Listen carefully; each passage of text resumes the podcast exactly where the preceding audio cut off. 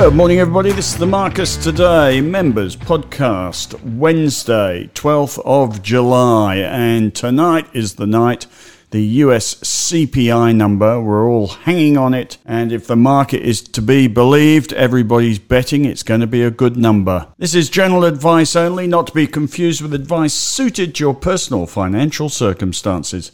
We were up 104 points yesterday, which was a lot more than expected. It's fickle stuff. One day we go worrying about Chinese inflation being 0%, factory gate prices being down, and the Chinese economy going nowhere. The next day we're talking about the Chinese supporting the retail sector and our market takes off. Today we've got the market having dropped 120 points on Friday, yesterday up 104. This morning we opened up 50, we're currently up 34, so we've recovered Friday's drop in a couple of days. And as I say, it must be because somebody somewhere is betting on this CPI number tonight being a good number. I've got to tell you, experience tells you that the bond market vibe running into big economic releases does tend to be right. So you sort of think the bond market in the US is onto something. And if you look at Australian and US bond yields in the last 24 hours, they have dropped and are dropping. So we'll see what comes tonight. In our portfolios, my portfolios,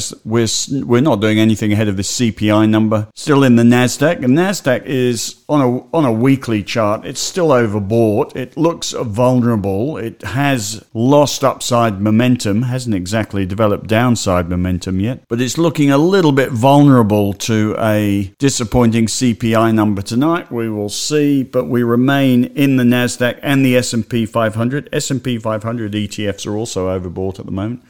We remain in those with 40% cash, looking for some direction tonight, whether we've done the right thing, cashing up. Our one stock portfolios, BHP and Macquarie, both in cash at the moment, and our ideas portfolio in cash as well. So, being a bit of a chicken at the moment, which is inconsistent with the rise in the equity market in the last couple of days. Very short term stuff. Speaking of inconsistent, a number of strategists, I talked yesterday about a couple of strategists that I regularly read, talking about the parallels with 1987 at the moment with the bond yield or the bond yields rising and equity market markets rising at the same time when they are usually inversely correlated. The assumption is, of course, when you hear that, that the equity market is wrong and the equity market should sell off. But the truth of the matter is, if this CPI number comes in below expectations the, the bond market is wrong, and the bond market will go up. So let's again see what happens tonight. Now, whilst we wait, I've been doing a bit of admin for you. I have done a Australian results calendar for you. You will find that under the tools tab today. You'll also find it in the main newsletter today. Just print that off and pin it on your cork board for the next month or so. If you really want to know a company's results date, don't rely on our calendar. It is a best guess and errors and omissions accepted.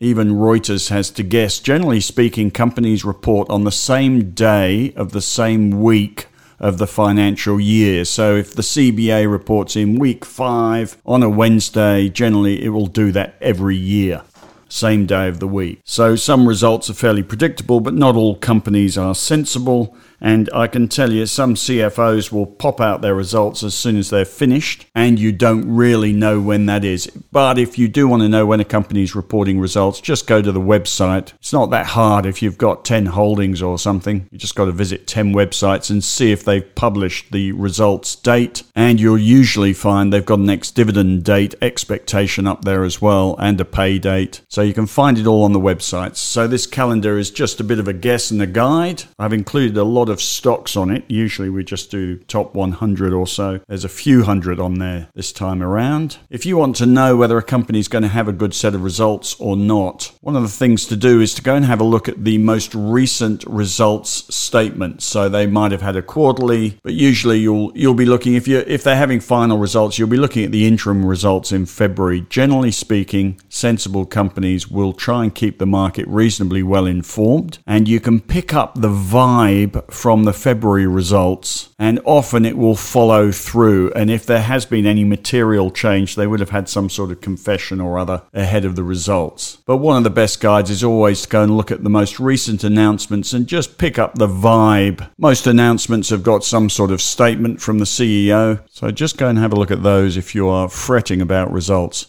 This, of course, results season, of course, is when quality counts. The bigger a stock, the more predictable its earnings. That's really what quality is it's the reliability and predictability of earnings.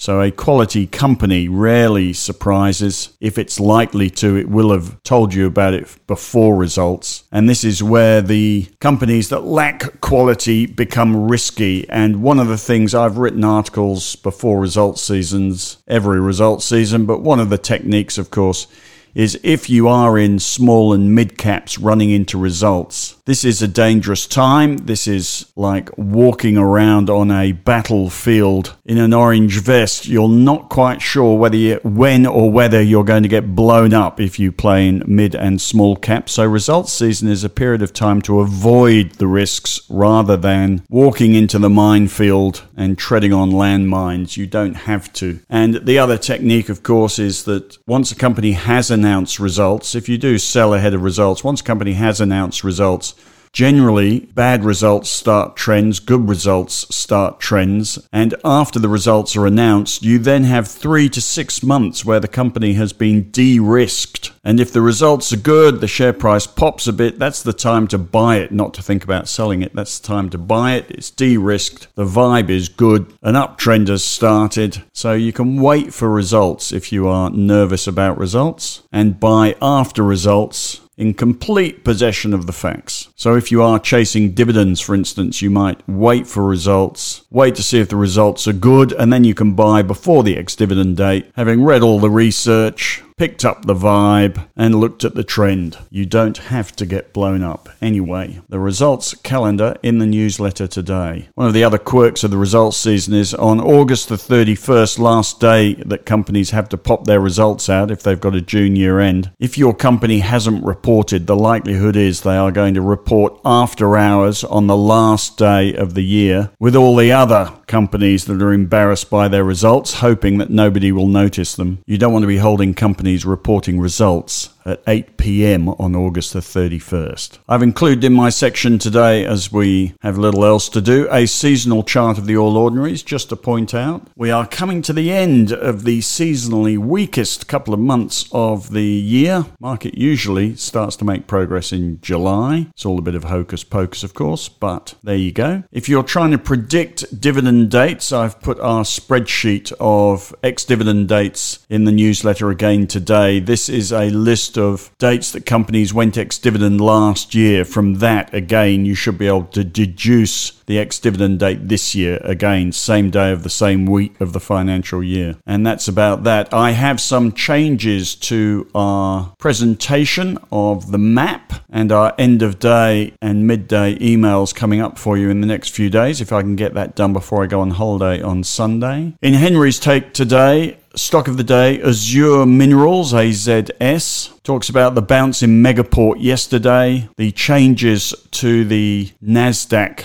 coming up. Talks about critical minerals, and he'll be on the call today on Ausbiz talking 10 stocks. I'll put it in my Saturday email, but a water cooler recommendation for you, which both Henry and I have watched in the last few days, was the Wham documentary. That's a must watch. And I'm watching Funny Woman at the moment as well. Quite a good little series. Uh, you'll see technical take today. There's not much in the technical take today. There are a few buy signals, but none of them look terribly good. CSL just keeps going down. Cochlear as well. And I can't get convinced about this buy signal keeps popping up on Bank of Queensland. And some of the retailers bottoming. PMV, I don't think they've really got upside momentum yet. And Kathmandu had a profits warning today. So I'm not sure you'd be buying into retailers safely at the moment. Right, as I leave you, ASX 200 up 28 points, drifting away now. Incitec Pivot having a bounce up 4.7%. Gold sector rally yesterday, short lived, down today, worst performing sector today, followed by healthcare and energy having a bounce along with resources and REITs. Dow futures down 31 as we speak, NASDAQ futures flat. That's about that. You have a fabulous day. We'll be back tomorrow.